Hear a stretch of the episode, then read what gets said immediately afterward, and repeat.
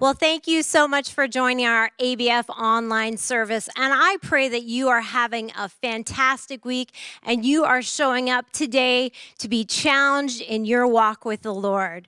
Well, whether you are near or far, we'd love to hear for, from you. So text us at 97,000 your prayer requests, uh, anything that you would like to share with us. Man, our staff considers it a privilege to partner with you in prayer.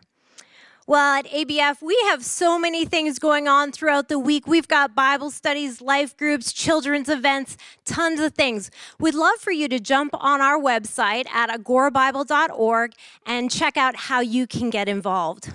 Our ongoing ministries are only made possible through your generous financial support, and we would be grateful if you would prayerfully consider uh, supporting us. So, if you'd like to make a donation, just go on our website and you can hit the Give tab. Well, before we dive into God's Word, I would love for you to join me in a word of prayer.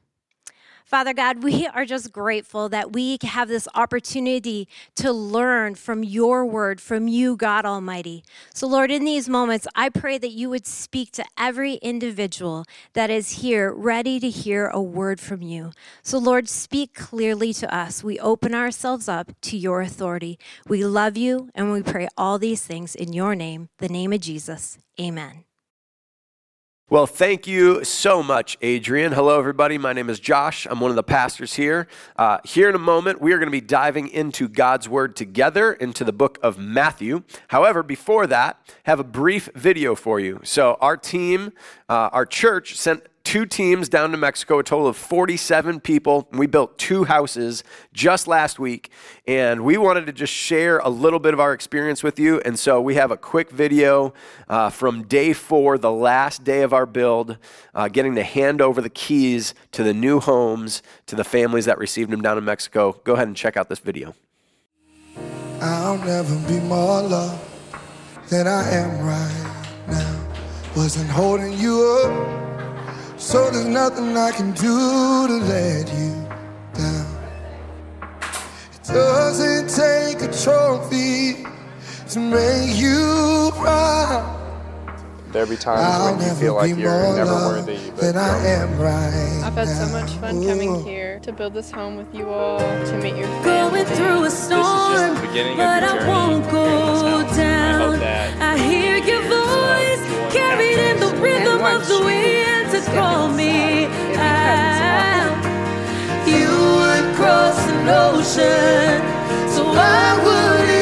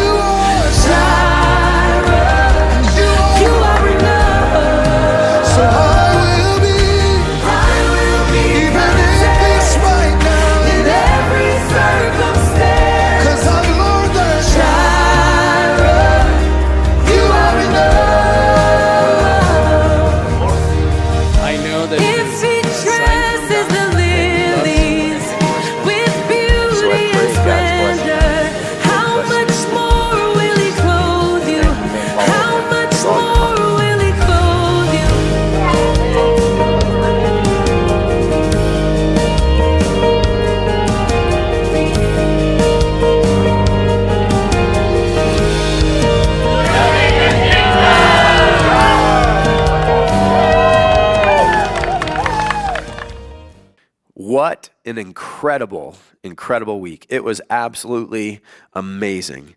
Uh, we built two of those houses on the video that were shown. Uh, if you remember the scene where there was two houses being built right next to each other, those were the two that we built. It's actually really special. The family side of the trip, getting to be just next to the high schoolers as they were building a house, turned into a little competition, friendly, of course, uh, but it was just really special to just be there on the same site. A little bit about our family. So we were building uh, a house for one family, but two families at the same time. The family dynamic was it was a mom that had four children, and that her two older children are both married with kids of their own, and all of them, there was 10 of them, kind of under one roof. And so now we're building uh, two houses, and uh, the oldest son and his wife and his daughter and their daughter to be, because you saw a pregnant uh, woman in the video received one of the houses, and then everybody else was going to be in the other house. It was, uh, it was an amazing week. Uh, their story was pretty wild. They actually uh, fled down to Ensenada just three years ago um, from a couple of things that I won't get into the details here, but just crazy to hear their story and how God was blessing them with a home. It was absolutely incredible. Uh, one of the things that did not get pictured on that video is probably my favorite part of the entire week was Deilani. We have a little picture of her uh, here. You can check out this picture of Deilani. Yeah, she's a sweetheart. Um, Deilani, when she went into the house and went into her room, uh, Donna, Denise, and Andrea had bought a really cute setup for her with blankets. They had this like shelf and a mirror and a couple of toys and just a really cute setup in her room. And when Deilani went in and saw her room for the first time, she let out this shriek of joy. It was so good. It was like right there. I think I turned to someone and said, That makes the whole week worth it right there. It was absolutely spectacular. Um, thank you so much if you were one of the people praying for us while we were gone last week. And just saying, we are going to go next year as well. We'd love to have you come and join us building some houses down in Mexico next year. All right transitioning into God's Word. Today we are continuing in our summer series, 10 Questions That Jesus Asked. And today we'll be looking at one of those famous situations where the religious leaders come and kind of attack Jesus and accuse him of things. And his response is not necessarily like your standard defense, uh, but he defends himself and responds by asking questions. If you've read scripture uh, at all, you probably know what I'm talking about, but that's the type of question that we're getting into today. Let me pray for us, and then let's start.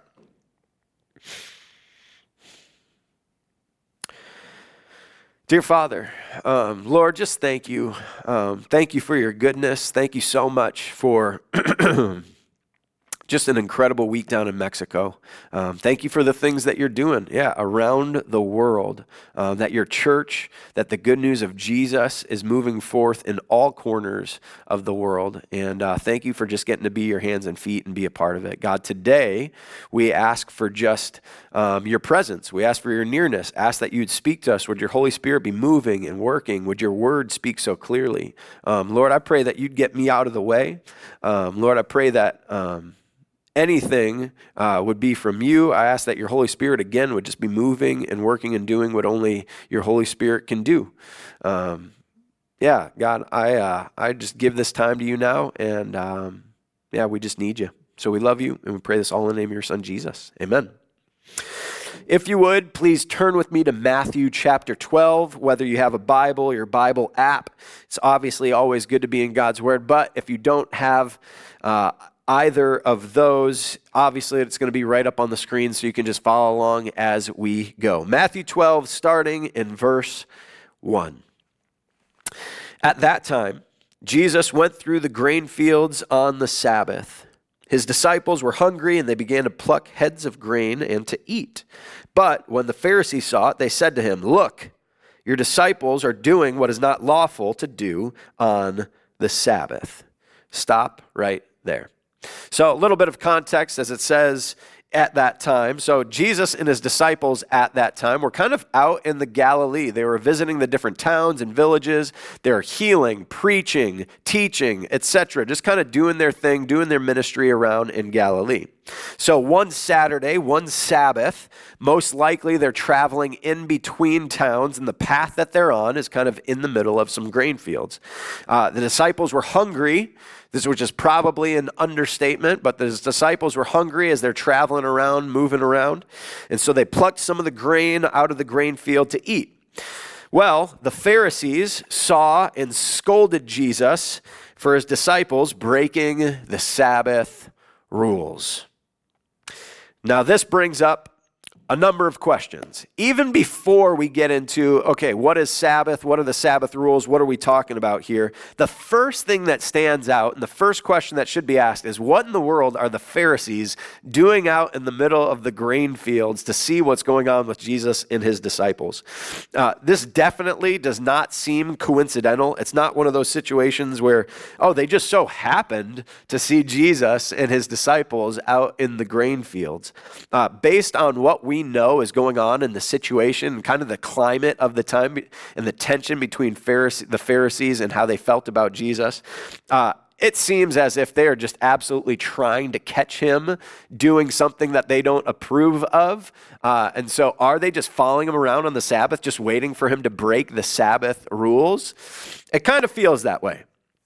The interesting part about that is that some commentators brought up uh, the fact that it's quite possible the Pharisees were breaking the very Sabbath laws they were trying to enforce just by being out in the grain fields.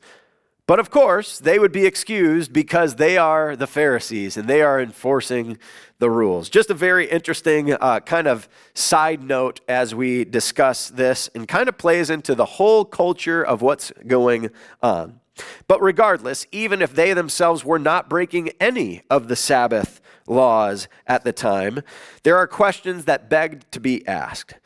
Um, were Jesus' disciples, in fact, breaking the Sabbath by plucking grain, by rolling it in their hands, as we see in Luke's account of this very same story, and by eating it? The Pharisees thought, yes, they are breaking the Sabbath but clearly, Jesus thought no, right? If Jesus thought they were doing anything wrong, wouldn't he have stopped them before the Pharisees even got involved? So, uh, to dive into a little bit of what's going on, this tension here, let's take a very brief look at the background of Sabbath. So, God clearly commanded his people to remember and observe a Sabbath day every week by resting and not working. It's very, very clear. Not only is it in the Ten Commandments, but out of all of the Ten Commandments, the most is said about the command to keep Sabbath. It's uh, almost 50% of all the words in the Ten Commandments are regarding the Sabbath. It's very, very clear. So if God commanded it, why is Jesus being so nonchalant about it? Is Jesus just disregarding the Ten Commandments? And the law that God gave? No. No, he's not. So, although keeping Sabbath was clearly still a binding command at the time, the Jews had distorted it over the years big time. What was intended by God as a gift to the people had become this heavy, heavy burden laid on the people. The Sabbath had become more tiresome than any of the other days of the week. Any of the other days of the week where people were working. And you know something is messed up, something is wrong when it is harder, more difficult to rest than it is to work. So the Jewish rabbis had created and passed down an exhaustive list of rules concerning what they thought was keeping and breaking the Sabbath. What do I mean by exhaustive? Well, this list was exhaustive. In one section of the Talmud, which is the major compilation of Jewish uh, tradition, there were 24 chapters of Sabbath laws. 24 chapters of Sabbath laws. So technically, these were not as equally authoritative as Scripture, but in all reality, it was kind of treated the same way. Over the years, the tradition, the Talmud, uh, this kind of thing had uh, basically as much authoritative uh, authority as Scripture did. And I was reading through some of these Sabbath laws. There are some. Uh, let me share a couple of them. There's some that are pretty wild. Uh, one of my favorites is that you are not allowed to take a bath. No bathing allowed. You couldn't take a bath because uh, it's not because bathing itself was considered work, but if you so happen to spill some water on the floor, that was uh, considered washing the floor, which would be considered work. Okay, catch this. You're not allowed to take a bath because it's possible you might spill some water, and that would be considered washing the floor, which is work. Two, women were not allowed to look in a mirror on the Sabbath. And there's not not because just the act of looking in the mirror was work, that wasn't it. However, if a woman looked in a mirror, it is possible that she would see a gray hair. And if she saw a gray hair, it is possible that she would be tempted to pluck it. And if she plucked it, that would be considered work. So, therefore, no looking in a mirror because A might lead to B, which might lead to C, which might lead to D, and D was work. Yep. The last one that I'll share, um, I found them interesting and a little humorous, if I'm being completely honest. Uh, but this was the system that they lived under. If a person was sick, starving, or injured, only enough treatment was allowed to be given to that person to keep them alive, bare minimum. No more treatment was allowed to be given. You weren't allowed to give any additional treatment for their condition to improve okay, because that would be considered work. So, you had to find that perfect balance of giving them enough treatment to keep them alive, but not any more treatment to help them improve, because that would be considered work. Now, there's a lot wrong with that just in general. Um, but think about how like much of a problem that causes for the people. Uh, that situation is so stinking subjective. So how much how much can I do for that person to keep them alive? And I want to keep them alive, but I don't want them to improve. It's just like walking this impossible fine line between how much help is enough or too much. And in a subjective situation like that, guess who has the final say on if you did too much or not, if you broke Sabbath law? You guessed it the Pharisees, the rabbis, the religious leaders, the very people that wrote the laws. So they write the laws, they interpret God's word, write the laws uh, themselves, and then they are the judge, jury, executioner on all of it. Uh, pretty intense and crazy system if you think about it. Uh, it really created an impossibly rough situation for the entirety of the Jewish nation. Not only was keeping Sabbath a lot of work, but it was borderline tyrannical. Let's just call it what it is. So, back here in the grain fields, it's not that this situation was necessarily very subjective, as was the last example that I shared, but now you see the picture of what keeping Sabbath, quote unquote, looked like back then. Here, in this situation, the Pharisees are upset that Jesus' disciples, one, plucked the grain, because that was considered reaping and work. Two, that they rubbed the grain in their hands. Again, we see that in Luke's account, uh, because that was considered technically a form of threshing also work. And three, it's possible they were upset about the disciples eating it. Depends on how much the disciples ate. They were allowed to eat up to the amount of an olive. Any more than eating an olive was considered work. There was quotas for all of that. Um, so the question comes down to were Jesus' disciples breaking the rabbinical Sabbath laws? Well, yeah, but Jesus doesn't seem to have any issue with it. He doesn't seem to think that they are breaking God's Sabbath laws. So let's keep reading and take a look. Jesus has more to say uh, on the issue. Starting in verse 3. He, Jesus, said to them, Have you not read what David did when he was hungry, and those who were with him? How he entered the house of God and ate the bread of the presence, which it was not lawful for him to eat, nor for those who were with him, but only for the priests. Or have you not read in the law how the Sabbath, on the Sabbath, the priests in the temple profane the Sabbath and are guiltless? Stop right there. So, before we address these two questions that Jesus asks kind of as a defense, as a response to the Pharisees, uh, remember who he is asking these questions to. Some of the most religious, most educated, and most zealous people on the planet in regards to the Jewish scriptures and the Jewish law. Uh, therefore, think about these two questions that he just asked them. They are absolutely just dripping with sarcasm. And I am so intrigued as to the tone that Jesus used with them. Did he give like the outright sarcastic tone to just like, I don't know, kind of stick them with it? I personally like to think, mostly because it's more entertaining for me, I personally like to think that he played it super, super innocently. Hey guys, have uh, have you ever read the story of David before? Um, so David, he was this king. He was like really well liked in our history. Uh, one of the ultimate heroes of anybody that's ever been a Jew before. Really cool stories about him. There's this one story in the book of Samuel. Um, oh, Samuel is uh, just one of the prophets. He there's a, a whole book about him in the Torah. The Torah is our scripture, by the way. Like I can just see him going down the line, just like needling them, like in such an innocent way. I don't know. That's how I like to picture it. I don't know how he asked the questions. He might have been pretty direct uh, as well. I'm not sure.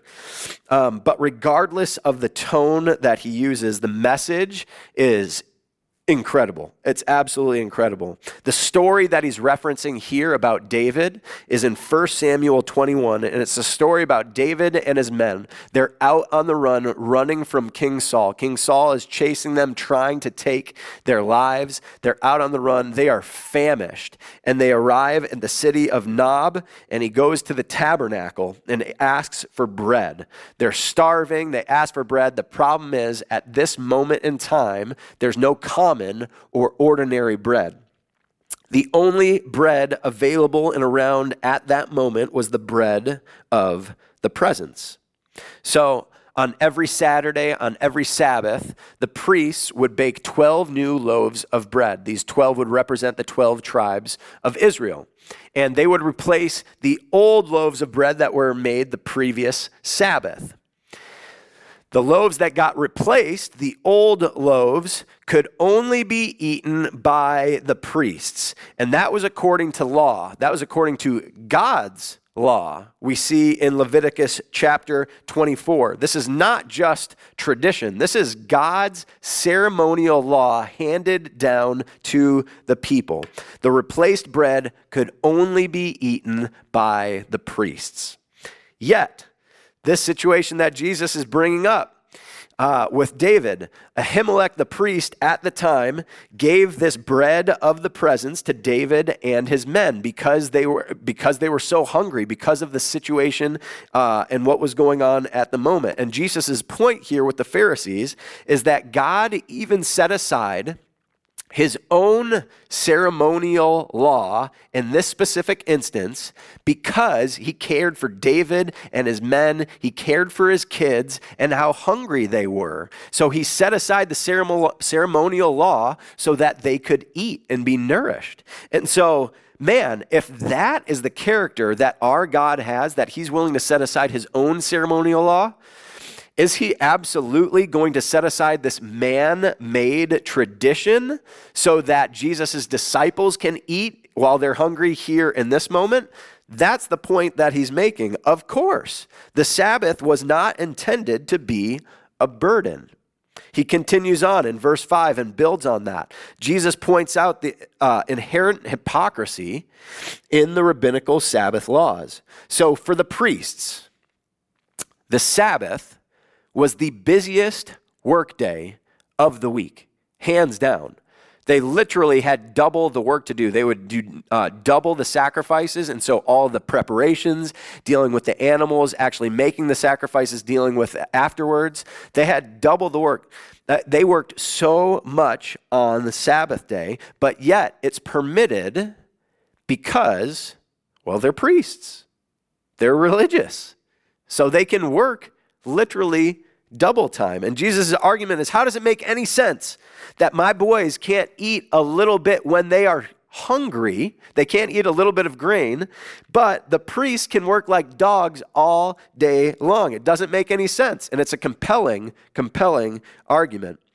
Uh, at this point, I can only imagine that the Pharisees are like fuming. They don't really have anything to say, but they're absolutely fuming, right? Jesus' interpretation of Scripture is just absolutely spot on. I mean, he's God in the flesh, like he's, he's uh, explaining God's heart so perfectly. There's no way he could upset them anymore, is there? Let's keep reading and see God's heart for Sabbath. Six, verse 6 I tell you, something greater than the temple is here. And if you had known what this means, I desire mercy and not sacrifice, you would have not you would not have condemned the guiltless. For the Son of Man is Lord of the Sabbath. Just when the Pharisees thought they couldn't get any angrier, Jesus goes and says something like this. And so, what Jesus is doing here in these short three verses, he makes three assertions, all of which claim absolute authority authority over Scripture, authority over the Sabbath, and really authority over all of the law and the entire system. So look there, verse 6. Something greater than the temple is here. And he is clearly referring to himself. He's saying he carries more authority than the entire system, including the rabbinical Sabbath laws. Verse 7, the scripture, I desire mercy and not sacrifice, from Hosea chapter 6. He says, applies here to Sabbath. Living under the rabbinical Sabbath laws is a sacrifice, right? Like it's self imposing. I am not going to do this in order so that I am following your Sabbath and resting. Like the original intent and heart, like I get it. I think Jesus even gets it. But the outcome is so absolutely missed the mark. He's saying you guys have turned this into like so much sacrifice that you're missing the point. God's character isn't about like that sacrifice. God's character is about mercy and caring for his kids, as we saw from the example in David's story with the bread of the presence. So the Pharisees and the religious leaders should have hearts of mercy for the people rather than hearts of being the Sabbath police and dictators. Verse 8, the Son of Man. Uh, so, the Son of Man is a title that Jesus used for himself quite often, refers to both his deity and his humanity. Uh, it says, The Son of Man is Lord of the Sabbath. Is Lord of the Sabbath. He is explicitly claiming power and authority over all of the Sabbath. He is the king of the Sabbath. What he says regarding Sabbath goes, and he says the disciples are guiltless, by the way. Interesting part about this is I feel like this sounds very, very familiar. There's kind of a little bit of an authority struggle here because up until this point, learning about the subjectivity of the Sabbath laws, who has claimed authority over the Sabbath? The religious leaders, right? The Pharisees, priests, rabbis, whatever they have said has gone. And Jesus is saying, nope, nope, nope. I have authority over the Sabbath. Ultimately, God cares about his kids. He cares about his kids and wants the Sabbath to be a blessing. All right, at this point, you might be saying, All right, Josh, I get it. I'm with you. You're preaching to the choir a little bit here. Uh, we are definitely on board and we agree that Jesus has authority over the Sabbath. He is right. The Pharisees are wrong. Uh, God intended Sabbath for the good of the people, not as an oppressive weapon to be used against them by the religious leaders. Josh, what's your point? Where are we going? What is practical and applicable here today? There are a couple of things. Thank you so much for asking. What a great transition. Um, there are a couple of questions that I think this passage brings up for us today. The first one is this where has our church culture and tradition missed the mark on how we live out Scripture? Right? So, just here, as the Pharisees, as the religious people of, of their day, missed the mark as it uh, um, goes along with keeping and following the Sabbath command that the Lord passed down, just as they missed the mark with that, what are those areas for us today that we've missed the mark? Where does our modern American Christian church, and yes, I mean even our branch of the modern American Christian church, get it wrong? I, uh, I came across a Babylon Bee post the other day. If you're not familiar with them, it's a social media uh, guy, and he does uh, Christian satire, and most of them I find entertaining, but this one I thought was particularly good. Check this out. Uh, it says this Congrats, you found the only 100% branch, uh, 100% correct branch of Christianity. I was like, oh, it's so perfect. Don't we all think that exactly how we do it, our tradition, is the perfect one? Uh, I think we all need a little dose of humility in knowing that there have got to be some things that we're not getting right. We're going to get up there someday and we're going to be like, oh, that's what you meant. That's how you want us to live. Ah, I'm such a moron. Um, I just think, man, it would be incredibly foolish to think that we are the first and only to get it 100% right. Uh, so that's the first question: is where do we miss the mark in our theology? Uh, and the second is, man, what do we do with the Sabbath today? What do we do with that? While I uh, might be able to suggest a few answers to question one, um, and I, I think I came across a few and have in my back pocket. Uh, I'm only going to touch on one today. And uh, the only one that I'm going to offer here today is actually related to question number two. I would contend that a major issue for much of the American church today is a significant lack of rest a significant lack of rest and living contrary to God's design and God's best for us in that area of our lives. I am not going to spend any time, uh, really at all, diving into different arguments on is Sabbath a binding command for us today? For Jesus followers uh, here living in a New Testament world, is Sabbath still a binding command from the Lord? Uh, we're not going to dive into kind of the arguments this way, that. Um, I think there are valid arguments on both sides, um, but I don't think it's important for us to dive into all of the arguments. If you want to at some point, we can. Um, but I don't think it's important to because the truth be told, the more I learn uh, about it, the more I'm convinced that it doesn't really matter if it's still a binding command. Because more important than the Sabbath status as a command, it was originally designed and intended as a gift. It was originally intended and designed as a gift. And scripture points to that. So, uh, Mark, uh, author Mark, in his account of this very story that we're reading through, it's in Mark chapter 2. He actually fills in and records a couple of extra lines that Jesus shares with the Pharisees. And one of them is found in Mark 2, chapter 20, uh, verse 27.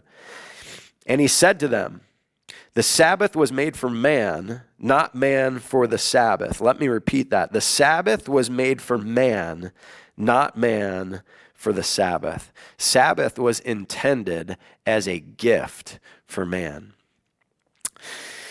Pastor John Mark Comer points out that before Sabbath was ever a command, as we see it for the first time in Exodus in the Ten Commandments, before it was ever a command in Exodus, it was built into the rhythm and fabric of creation back in Genesis. as God created the world and all of us, Sabbath rest was built into the fabric of creation from the very, very beginning. We were created to need regular rest.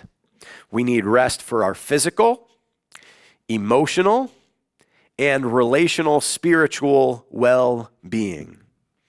Physically, I generally only get sick after long, busy stretches. Not to say that I don't pick up a bug here and there for sure, uh, but generally speaking, I only get sick after a long, extended, busy stretch without much rest. Case and point. Uh, last week we were in Mexico all week. We missed. I missed my Sabbath rest day on Friday, and even the week before that, I was doing some prep stuff. Had a wedding on the Saturday night before we left for Mexico on Sunday. Just kind of had a stretch of a little bit. Sunday, uh, the week in Mexico, not much rest, just physically. My sleep wasn't great. Come back, and I've been like, you can hear it, right? And I've been like this for a few days now. Um, yeah, that's just kind of the results of lack of rest. Everybody understands that. That's how we, we know that's how our bodies are wired.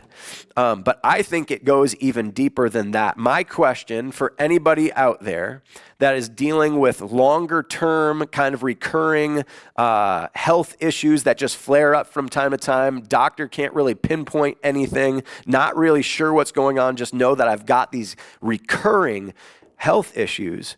My question for you is how uh, good is your regular rhythm of rest in your life? Now, I'm not saying that every single health thing is rest related. Um, certainly, there are situations out there that doctors can't pinpoint, but man, what a great starting point to ask. What is your regular rhythm of rest? It's a question that needs to be asked, I think. Our bodies were designed to need regular rest. Caffeine can only do you so much good, and then the body breaks. Emotional. Emotional well being, uh, anxiety, depression, mental breakdowns are such a common part of our society today. And there's no way that you can convince me that our culture of go, go, go, go, go, and anxiety, depression, mental breakdowns, you can't convince me that there's no connection. You cannot convince me that there's no connection. Again, I don't think that a lack of rest is the source of all anxiety, of all depression, of all mental breakdown. But my question for you is if you deal with anxiety, depression, or mental breakdown, what is your regular rhythm of rest? Do you have one? It's a good starting place, could absolutely be a contributing factor. Relational and spiritual well being. One of the best things about church on Sunday is that it is a set aside time to come and slow down. I would say fairly regularly, at least once a month, somebody prays from the stage, right? I've been thinking about it. Somebody prays for the stage, Lord, just thank you for this time that we have, this Sunday morning where we can come and it's set aside and we can just slow down and we can just focus on you. We pray that regularly, right? Um, no doubt that is an important piece of the Sunday morning experience. Um, and my question is this for those of you that feel dry in your relationship with the Lord, feel like, man, I'm just, I'm just so dry. Like there's just not a whole lot of vibrance in my relationship with the Lord. My question is the exact same question What is your regular rhythm of rest? Do you even have margin? Do you even have space? Do you have time? To connect with, to commune with, to hear from the God of the universe that loves you? What is your regular rhythm of rest? Again, we were created to need regular rest, like one out of every seven days, like a seventh of your life regular. Not like I've got vacation coming up in a few months, I'll rest then. Like one out of every seven days. That's how we were designed It's interesting when we talk about sexuality in the church. I feel like one of the biggest topics that we bring up is that the Lord designed us, He created us, He knows how He wired us. And so we trust His design for us in the area of our human sexuality because He knows what's best for us. And so we use the argument sometimes I don't always feel like, sometimes I have feelings that are contrary to how God has designed us, and He said He's designed us in our sexuality, but I trust Him. I trust him, and therefore I live under the guidelines that he's given us. The same is true for rest. He has designed us, He has made us a specific way. Are we willing to live by the guidelines that He has given us? The Antiohos have just recently started keeping a weekly Sabbath, uh, just about two months ago. Um, so it's pretty darn fresh. I am uh, not speaking from a place of, oh, I have this all figured out. Um, I'm kind of coming to this pretty, pretty new as well. Um, Pastor John Mark Comer, who I mentioned earlier, he started a nonprofit organization called Practicing the Way. And the nonprofit's intent uh, their aim is to help churches institute spiritual disciplines in a life giving way. And so we started going through that. It wasn't necessarily that we had this deep conviction, this inner conviction about um, Sabbath and that we need to start Sabbath. Uh, honestly, it was just the first of the disciplines that they had. And I was like, oh, I want to check it out. Let's do it. Um, so the teaching has been fairly convicting. And honestly, uh, what it's done is it's stirred up kind of this deep longing for Sabbath rest, which I think we all have. I think if, like, anybody that listens uh, to me now, if I was to say, man, just imagine that you had this day every week set aside um, to just rest and to commune with the Lord and um, to relax and to just like unwind and to reset your body, to reset your mind, to slow down.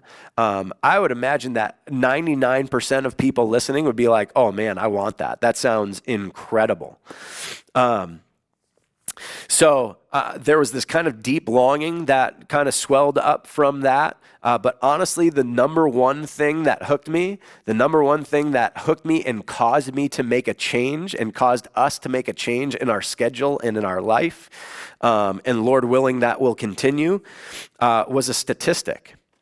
Not that all statistics are uh, great or very compelling, but I found this one incredibly compelling.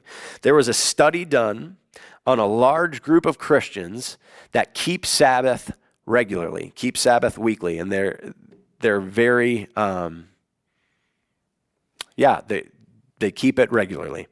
Uh, and they found that this group of Christians who kept Sabbath regularly, on average, lived 11 years longer than those who don't keep Sabbath.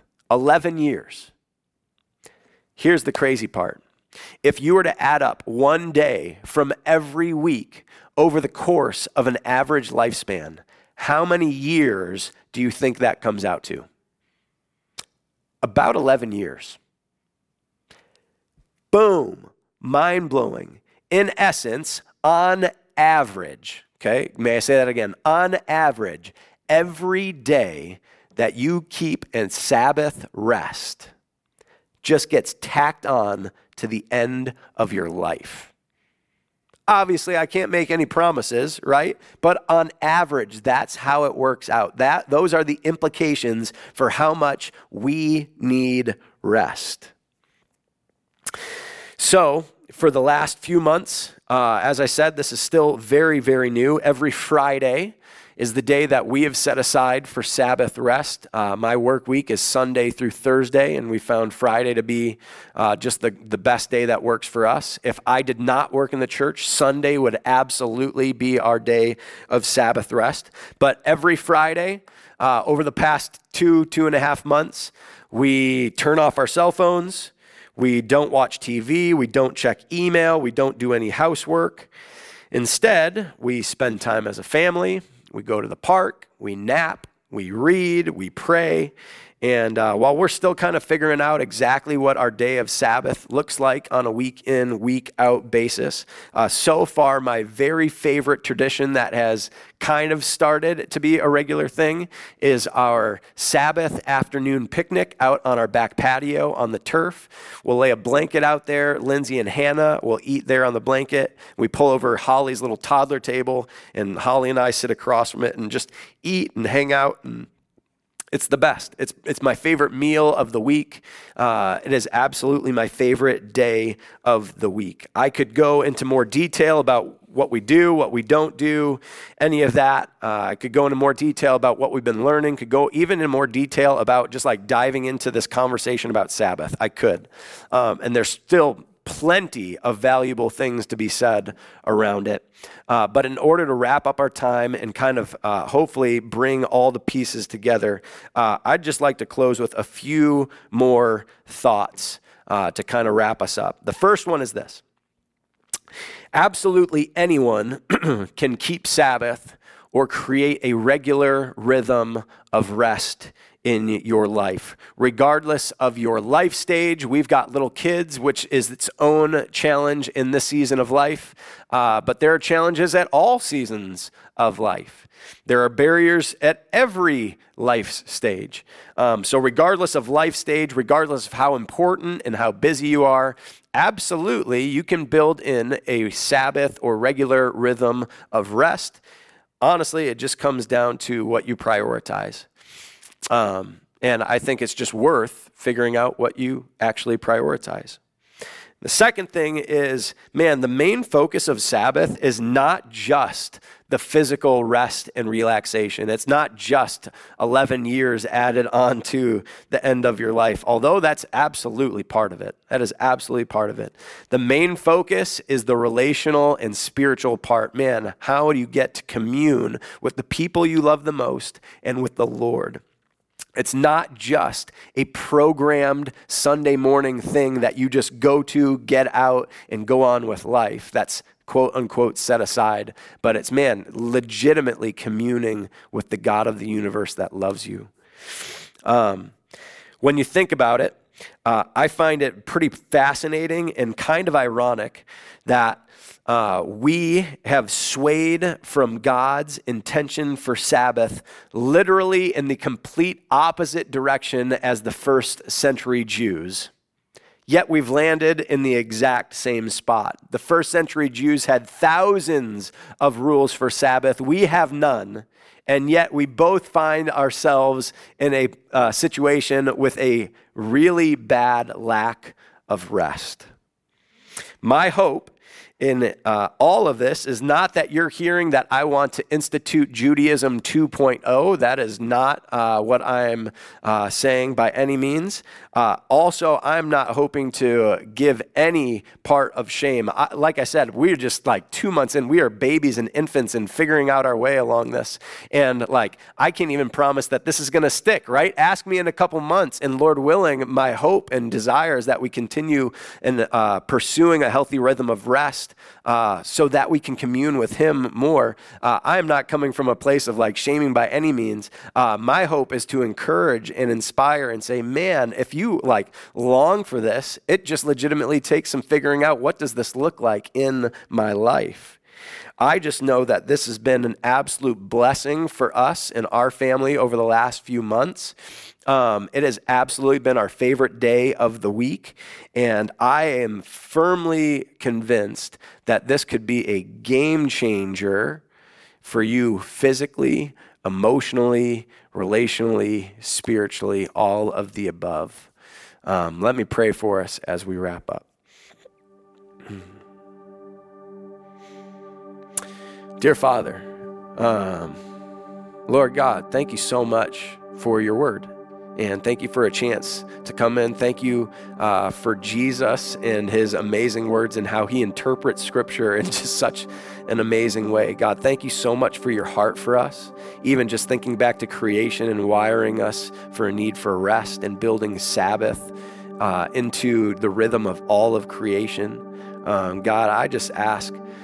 Um, yeah, that you would just speak to us individually about um, what you want for us in this area of our lives. Um, God, I absolutely know that it is easier to just fill the calendar up. And sometimes we like filling the calendar up. And sometimes resting means saying no to things. And uh, there's a tension there. And I also know that some people have uh, work situations that don't allow for uh, something like an organized Sabbath. I, I, just know that there's lots of different situations going on uh, and people coming from lots of different places uh, of life. And God, I pray that you just meet us all where we're at.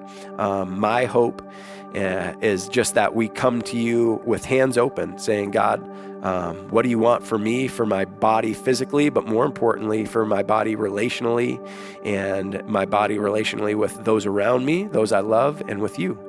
Um, God, we ultimately want to follow you. We want to be filled up by you, and we just know that we need space for that. And so, Lord, I just um, give you this time and ask that you use it in ways um, that only you can. So, Lord, we love you, we thank you, and we pray this all in the powerful name of your Son, Jesus. Amen.